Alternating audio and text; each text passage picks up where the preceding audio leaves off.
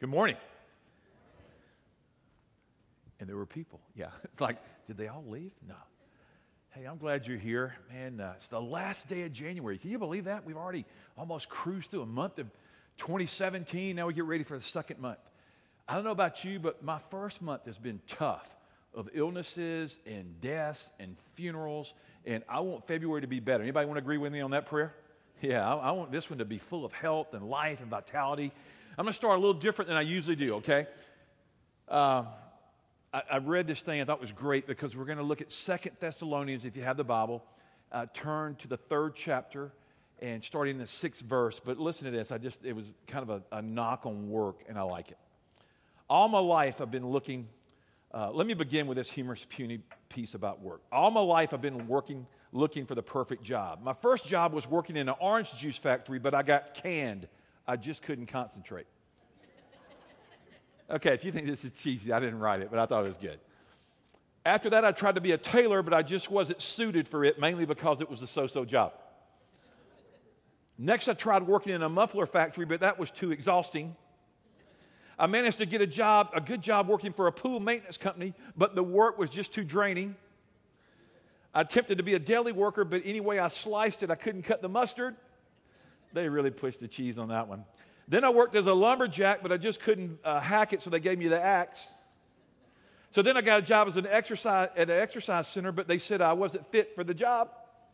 So then I became a professional fisherman, but discovered that I couldn't live on my net income. And my last job was at Starbucks, but I had to quit because it was always the same old grind. So I retired and I found that I was perfect for that job. Anyway, some of you are like, I didn't get it. All the older people got it. Okay. Well, today, as I've been reading this section over and over, Second Thessalonians chapter 3, verses 6 through 15, and a few verses after. He keeps bringing up this word, idle, being idle, idleness, lazy. You're like, oh, no, man. Did my mom call you? No, no, your mom didn't call me.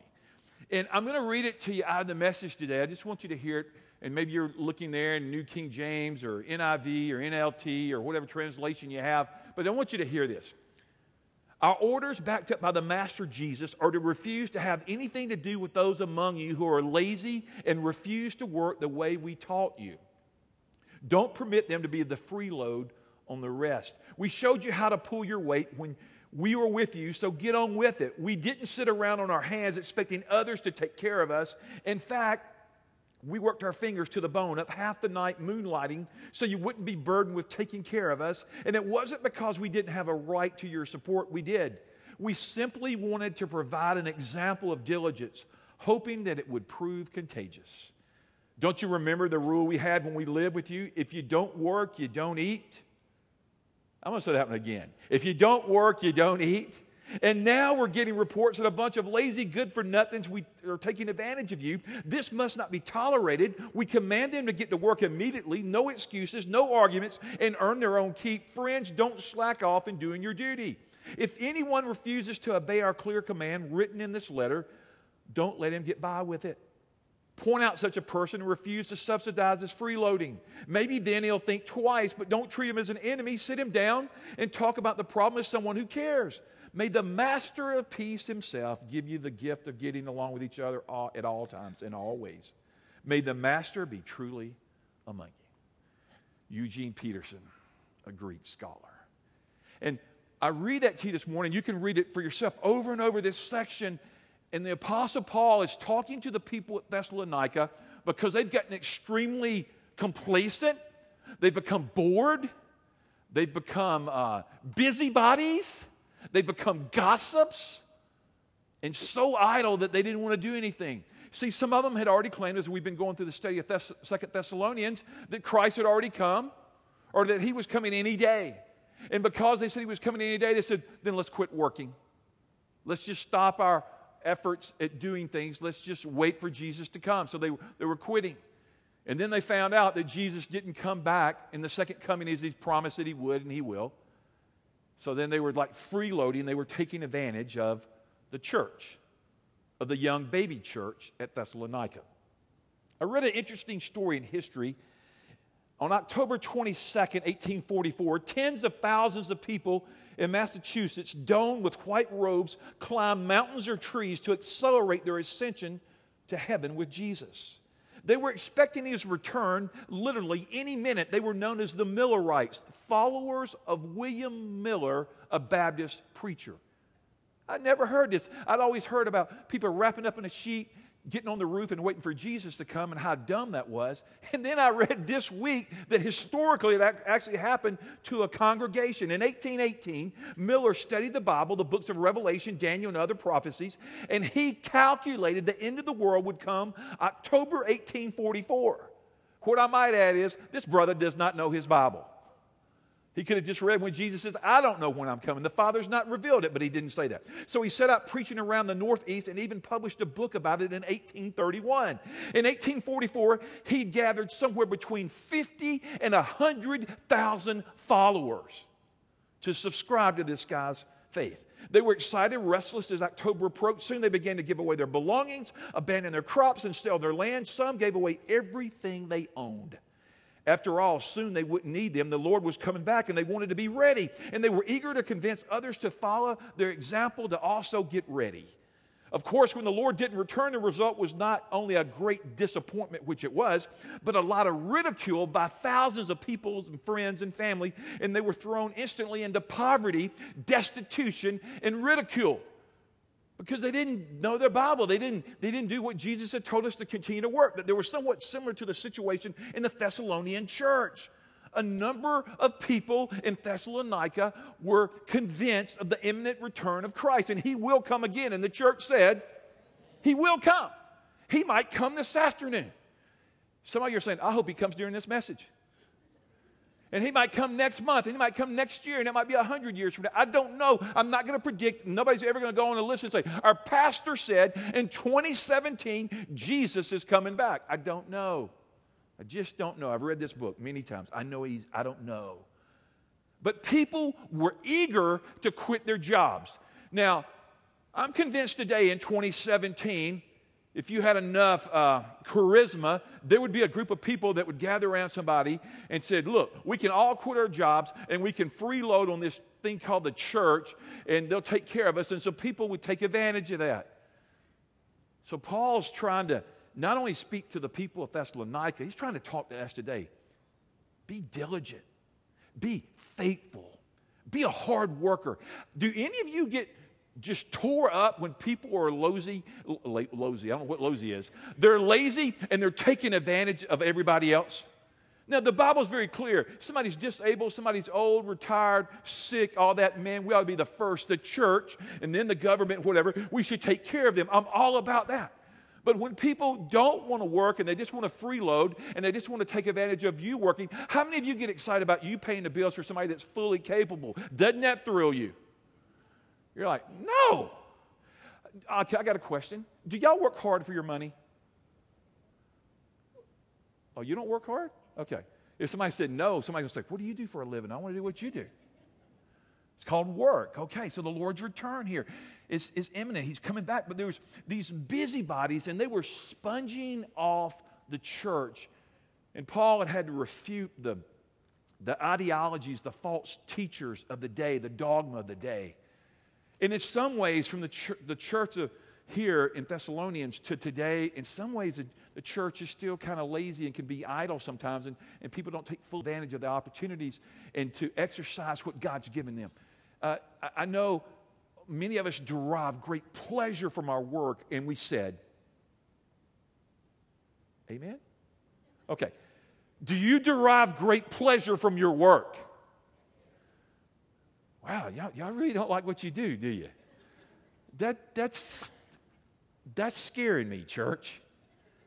We should be people of the light and of joy and should reflect Christ in the marketplace, in the school. People should be, it should be contagious. I'm not saying you like every, hey, I'm a preacher going, well, why wouldn't you like your work? You get to hang out with us. Well, just thinking. I know, it's awesome. But over 21 years here, I've had some people that didn't think I was awesome. And they told me. Yeah. And, and, and that can be a little painful because I want to be loved. I want to be supported. Do you, I don't care what job you have. Does everybody enjoy every aspect of your job? Of course not. But I hope at the end of the day you go, but Father, thank you for the opportunity, for the gifts or the abilities that I can do this. We still live in a great country, don't we, folks, that we get to choose our occupations and we get to get education, we get to get prepared, and we get to go do it. Man, I just get excited. So here they are, undisciplined moochers. Just write in there the word, the word out there on the side, moochers. You're like, I like that word. But don't be one. don't be a moocher. I mean, you ever had anybody come to your house over and over and over and they mooch your food? You're like, hey, what you bringing? Oh, man, I'm just bringing me. You eats a lot. You need to bring something with you. Don't be a moocher, undisciplined. Work was a very part of our life since God created us. He created us for His pleasure, for His goodwill, for His glory. God created us that we could serve Him enthusiastically. Work is a beautiful thing. Sometimes people go, Pastor, as you age a little bit, when do you think about retirement? How many more years? All that. Like, retirement is not in my vocabulary. I want to pass out. I want to be promoted to glory in the middle of a sermon. Some of you are going, oh, I hope it happens today. No, no, no. But, uh, uh, uh. I mean, man, I, I, want, I want to give my best. I, man, I want, I want to go for Christ. Don't you want to live for Christ? Don't you want your life to count? Sure, you do. You're a follower of Jesus. So here, I read this. It's interesting. Those that retire will work at least 90,000 hours in their life if they work like a 45 year job at at least 40 hours a week. And you're going, 40 hours? Man, I work so many. Some of you are like, 40? Man, I work 30. Okay, whatever. The statistic does not include volunteer work, working around the church, working in charitable organizations. It doesn't work, uh, doesn't involve all the things you do around your house and you do for others. I'm just talking about your vocational job. And of course, people in this room today, there's some that are workaholics, and you are so obsessed by that, and God might want to deliver you this morning from that. And then some are those that are workaholic, workaholics or whatever, and they're allergic to work. You ever made, don't turn to anybody and look at them right now. Anybody there just like, man, they're allergic. Like, have you ever have you ever been on a job on a crew and there's a big job to be done and you never can find that person? Just saying. And you're like, what is it? Every time we have a task to do, you disappear. And they smile. They've got a spirit of idleness on them, laziness, busybody. And now with social media, it's worse than ever. They can just kind of wall off in their little world and get on their phone. And, and, and uh, anyway, that's a whole nother message. But Paul, look at the top. He admonishes the church against laziness. Fill in the first blank. Working is worthy. It's a worthy ambition to work to work as unto the Lord, not to man, to give him your best. And Lord, th- this landmine of laziness has to be destroyed because I would say it clearly laziness is a sin. It's against that which God has created you and me to be. He has created capacity and ethic within us to work and to work well and to live on purpose and to live conscientiously. That we're so conscious of other people that we want to serve them well. Working is worthy. Second Thessalonians 3 7 through 8. Just l- listen to what he says right here in this section. Let me go to verse 6. In the name of the Lord Jesus Christ, we command you, brothers, to keep away from every brother who is idle and does not live according to the teaching you received from us. For you yourselves know how we ought to follow our example. We were not idle when we were with you, nor did we eat anyone's food without paying for it. On the contrary, we worked day and night. He says, Well, hey, I, I certainly could expect to be paid for this, but we did this that we might not uh, take advantage of you. But here, working, working is worthy. Paul is all about proclaiming because to the Greeks, some of them thought work was demeaning, they thought they were above work. Today, we ordained Dave as our newest elder. Did you hear what I called him? A servant leader, a servant shepherd, to be the servant among many. I didn't say, Dave, now that you have title, great are you, Dave. May we bow to you. Like, Dave, now you shepherd us in humility and with kindness. You know, Dave, I, I, I, won't tell you some of the things about his life, and, and, and maybe over time I'll ask permission, but things that he does behind the scenes is beautiful to Christ. It's one of the reasons I was so drawn to him early on as we were looking and praying and seeking the Lord, begin to see the character of Christ in this man being a servant among this body. And Jesus Christ was glorified, and we will be blessed in his leadership. Pray for Dave and Bethany. And I tell you guys, I've done plenty of warfare series, but I got to tell you, there's a new target on Dave's back, so please pray for my friend. Will you do that, church? Pray for him. Pray that God would protect him and strengthen him in the days ahead. So, your work matters to God. There's a great book by Doug Sherman and William Hendricks, and that's the title of it Your Work Matters to God. And, and I do believe that your work matters. And a few points here that I thought were good is through our work, we serve people. Through your very work, you serve the needs of other people. You're saying, well, I'm really kind of serving me, and, and you are in, a, in a extent, you're getting a paycheck, but you serve others. You serve their needs through whatever uh, vocation you do. Secondly, through work, we meet our own needs. And we meet our needs, and that God provides for us through that job that we might not mooch, there it is again, mooch off of others. That we might have something to uh, bring to the table because of the efforts and the things that we put into practice in Christ is honored. Third, through our work, we meet our family's needs. Through our work, we're able to meet the needs of those that live in our homes, those that are close to us.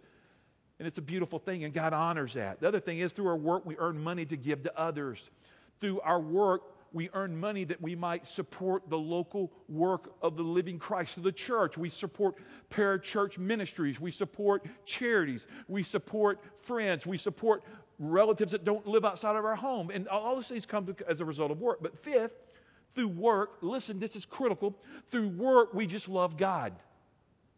So when we do a job, we ought to say, I want to do this job as unto the Lord, not as a busybody, not as an idle person. I want to do, like, one of the professions I love. Uh, Aaron is up here, this playing um, lead, electric guitar.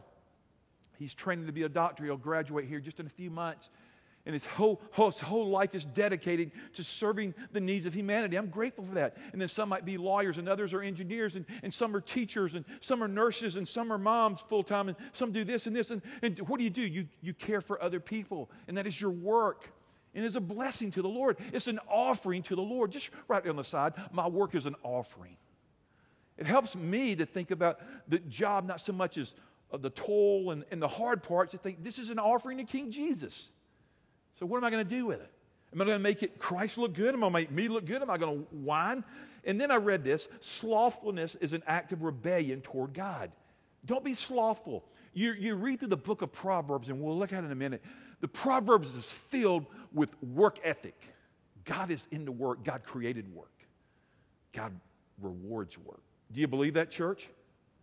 Martin Luther, tremendous theologian years ago, said, the maid who sweeps her kitchen is doing the will of God just as much as the monk who prays, not because she may sing a Christian hymn as she sweeps, but because God loves clean floors.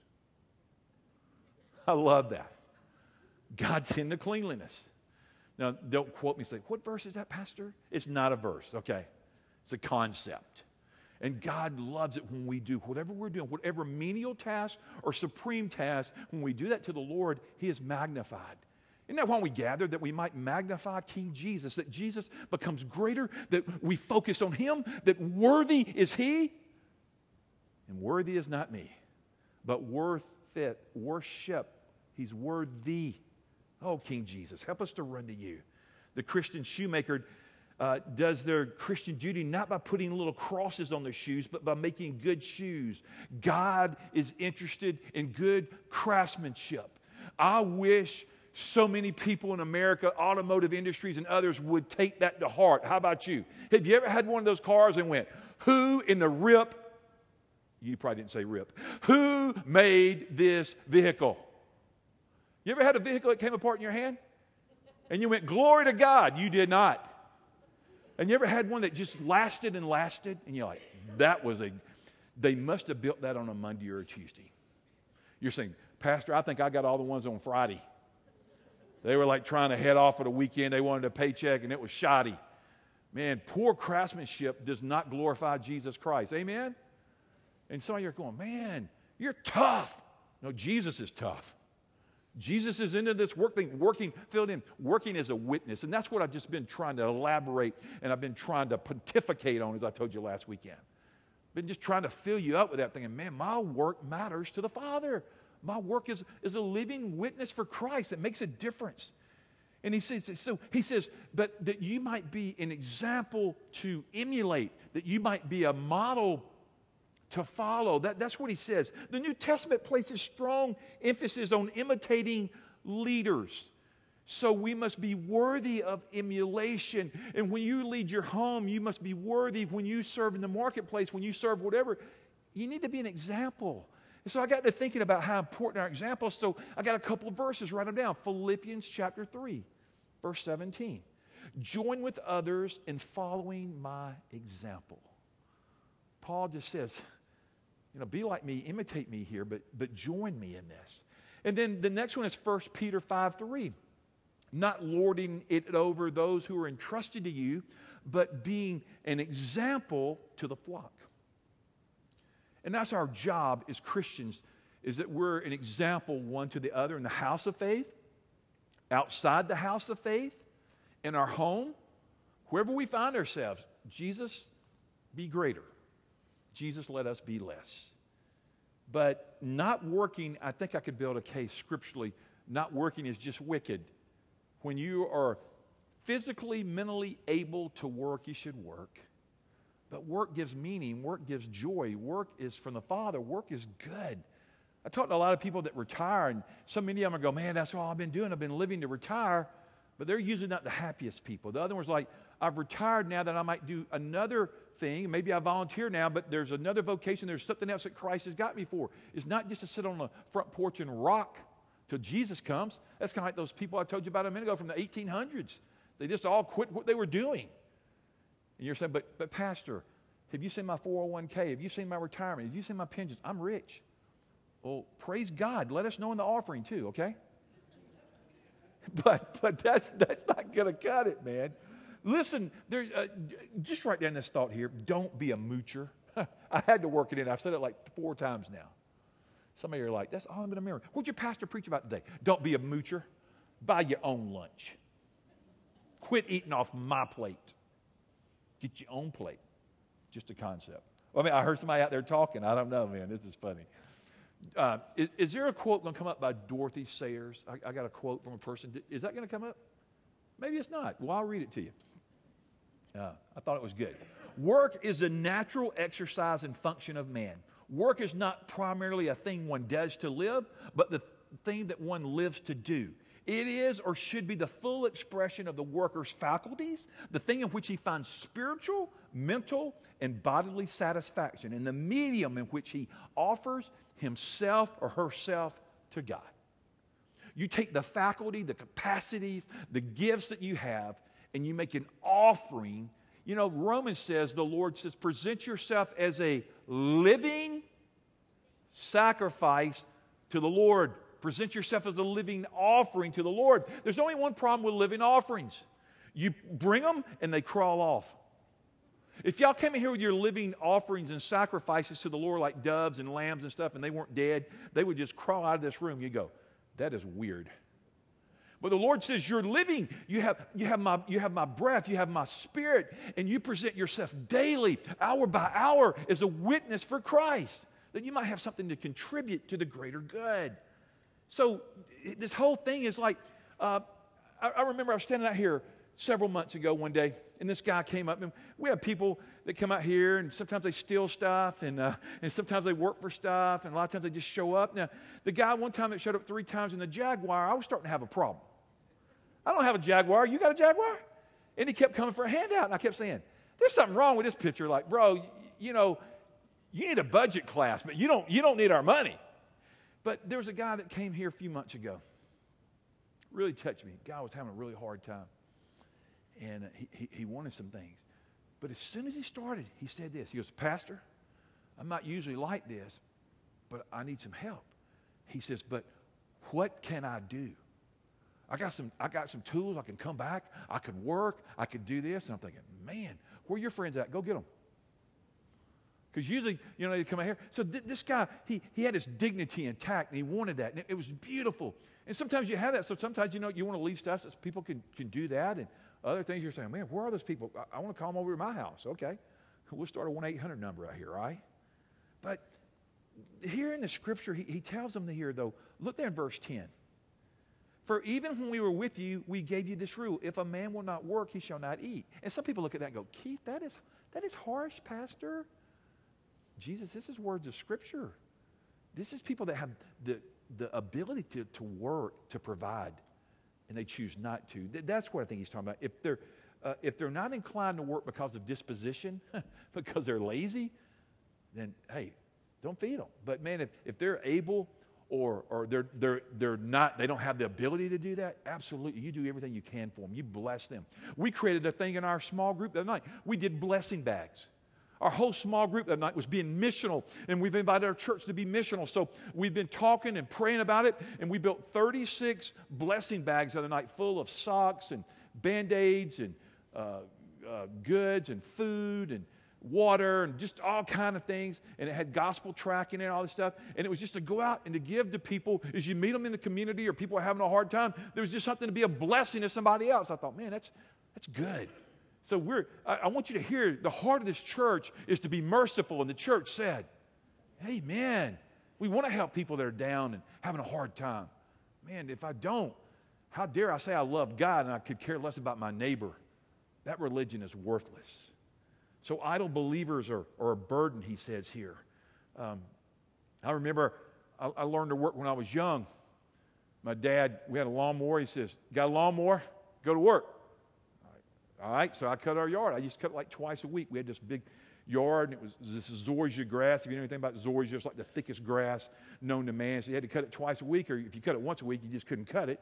So I'd cut the yard, had a nice yard, and then Dad said, Well, hey, you, you want some money? I said, Yeah, Dad, give me some money. He goes, Got a more. And my dad's always, We got a more. Like, well, we got a more. What is that about? He goes, You can push it. So as a kid, I used to push my lawnmower all over Dalraida with my little gas can, and I would knock on people's doors and I would cut yards. Now, I know some of y'all are going to think, How old is he? And I am not lying about this. I was making $3 and $4 a yard. You're going. Some of you say, I wouldn't even get out of bed for that, man. For you, you're dumb. And I remember when I got my first five dollar yard, I came home and told my mom, I said, I'm rich. Got five dollars. And, and I would, so you could watch me in, in, in the, in, the, uh, in the late 60s, early 70s, you could watch me run up. Actually, Donna, she used to, after we'd gotten married, I still wasn't cutting grass, you know, professionally.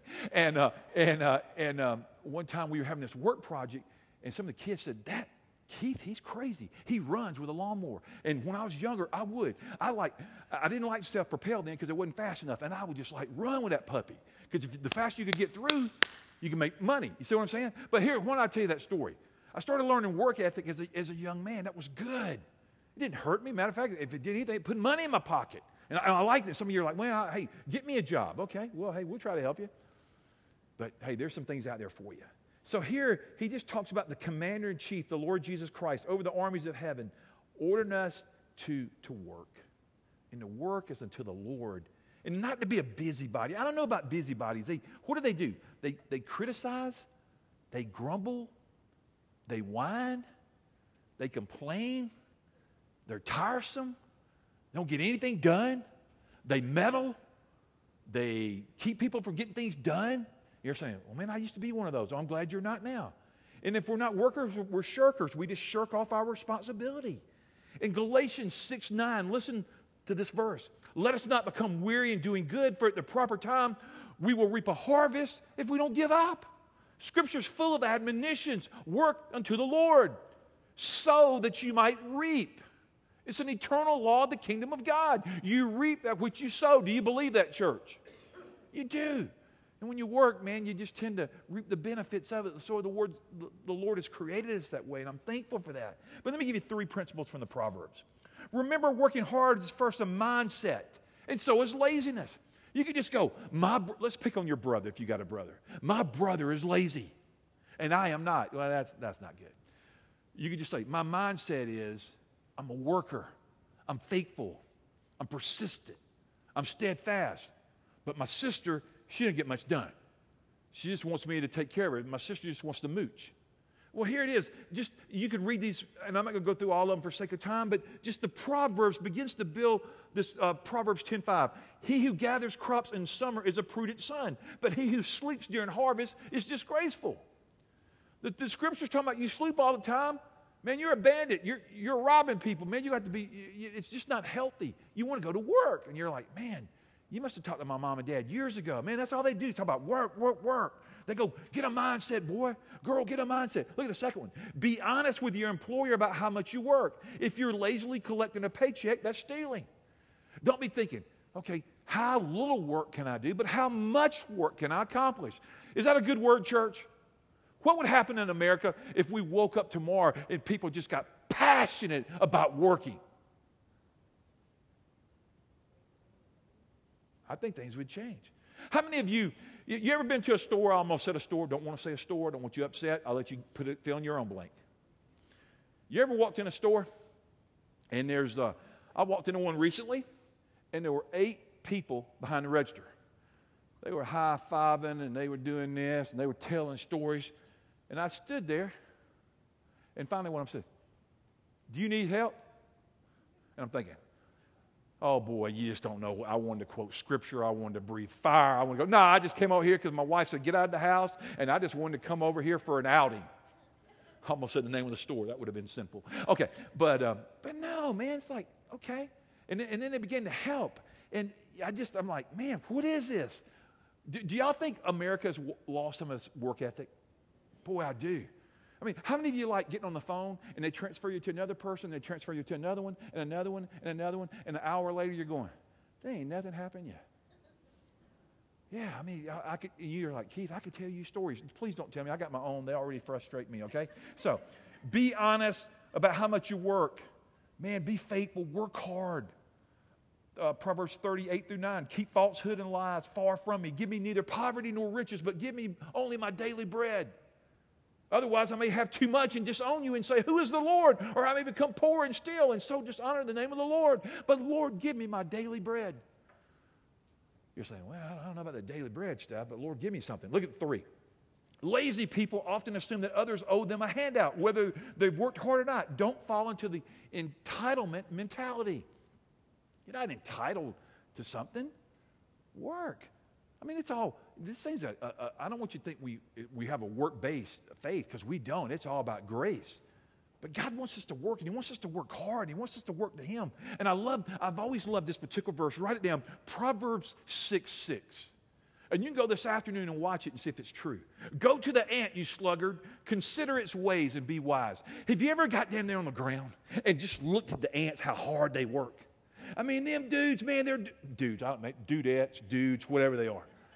I, I, remember as a kid and still as a, as a grown man, when I'm out cutting the grass and, and there's an ant pile, and don't send me emails about, oh, pa- Pastor, you massacred him. I did. I just murdered him. Okay. And, and, and I get the lawnmower, and ants are gone. I think it's so cool. But then when I come back around the next lap, ants are everywhere and they're and they're doing their thing and they're building and building and building. And if you come back about two hours later, them dudes have got it done. And you're like, you're a fool. I just read the word of God to you. It says, consider the ant. God knew that I would have an ant sized brain, and, and so would you. And He wanted us to consider the ant about how hard they work and how diligent. Some of you are like, I'm going to find an ant see if that's true. Well, let me just tell you something. If you're that dumb, don't put your foot in it, okay? if you're a lazy person, you tend toward laziness in certain areas of your life. If, if, if you just know today, if somebody's ever called you lazy, confess it to the Lord and ask Him to forgive you and give you a new heart. Because the Lord just wants to turn us around. Oh, God, help us. Control us by your Holy Spirit, abandoning laziness that we might have more of the Spirit. Lord, show me how to work. One of the things I love about our student pastor, Blake, loves to work, but he loves to teach students to work.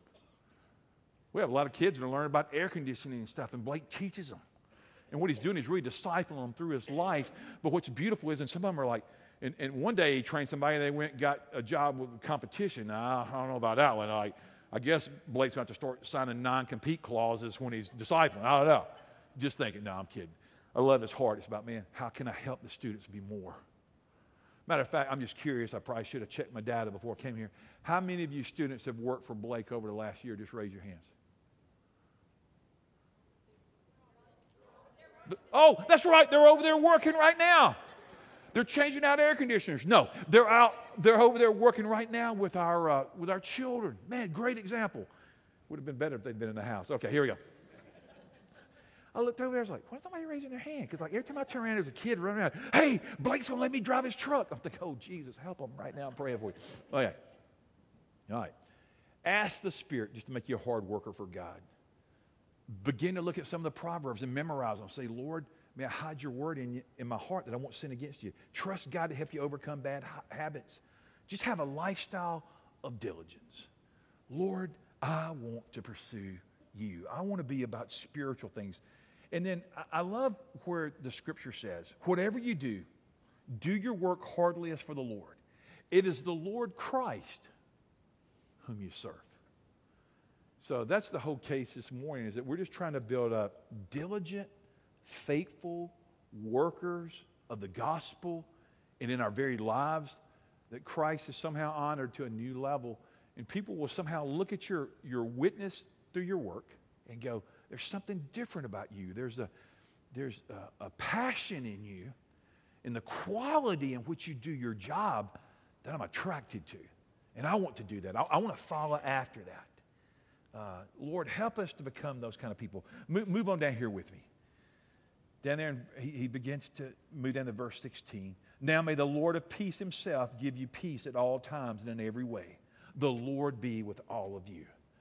I, Paul, write this greeting in my own hand, which is the distinguishing mark in all my letters. This is how I write The grace of our Lord Jesus Christ be with you all. Paul intended through his ministry to draw people closer to Jesus, not closer to himself. And he pointed to Christ.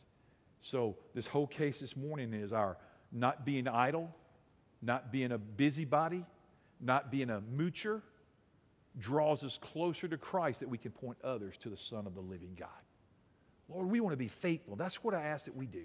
The message truth. Look there in the block at the very bottom. Your life is to be a contribution and feel its pleasure as you make your offering. You know, that's what I hope. I hope that this week, somewhere in your work week, you can feel pleasure in that which you do. Man, if you're washing dishes, do it to the glory of Christ. If you're solving mechanical problems, do it to the glory of Christ. If you're doing an engineering deal, do it to the glory of Christ. If you're teaching students, do it to the glory of Christ. If you're selling the people, do it with ethics. Amen? Don't say, well, I'm going to rip them off so I can give more money. No, no, no, no. You kind of miss the principle here. If you're taking care of babies or you're, you're, you're in the hospital or you're doing whatever, man, do it to honor Christ and yet have that joyful anticipation that Christ will come again. But also have that daily balance that while, the, while Christ tarries and he, and he hasn't come yet, help me to do it unto the Lord. Let's pray together. Father, it's good to be with your kids and to be able to speak your word this morning. And Lord, I pray that we would be diligent followers of Jesus. Lord, I thank you for the amazing workers in this room, young and old, that are such an example of your craftsmanship and your handiwork and your workmanship and your son. I thank you for the people that reflect well the jobs that they do. And Lord, I know when I speak a message like that, there could be some that go, you know, Pastor, I'm, I'm a little busybody. I'm, I'm, I'm sometimes idle and I'm slothful and I'm not very good. But I'm confessing to God today, I, I want to have a new start. I want my work, I want whatever I do to reflect Christ because He's the one that's worthy. Lord, I love you. And I pray that you just cry out for Jesus to meet you where you are today. Jesus is here and He cares. In the name of Christ. Amen. We're going to walk out, and I just, it just hit me. Uh, I did two funerals, as I told you last week, and I did one Tuesday and one Thursday. And the one I did Tuesday, I was in a little Methodist church out in Titus, Alabama, in the middle of nowhere. And uh, man, the place was packed, standing room only, people out on the sidewalk, parked everywhere for my brother in law. And uh, when I was studying this week, I just kept thinking about my brother in law, Ed. Man, Donna, I'll tell you, he was a great worker. He was a brilliant, he was an electrical engineer, graduate of Auburn, worked for the power company, did very well. But whatever he did, he just worked it hard he worked it well and he would teach others. So as, as we, they brought him out of the, down the steps of the church to bury him, I, I went over and I just went, well done, thou good and faithful servant. Enter your rest, for you've been a blessing. Isn't that what you want said at your service one day? Oh, man, she was awesome. Man, she knew how to cook. He knew how to do this. They were great. You don't want to go, I don't know, they were a bum. There was nothing worthy. Christ is worthy. Hey, y'all go have a great afternoon and get ready to wear your shorts later this week.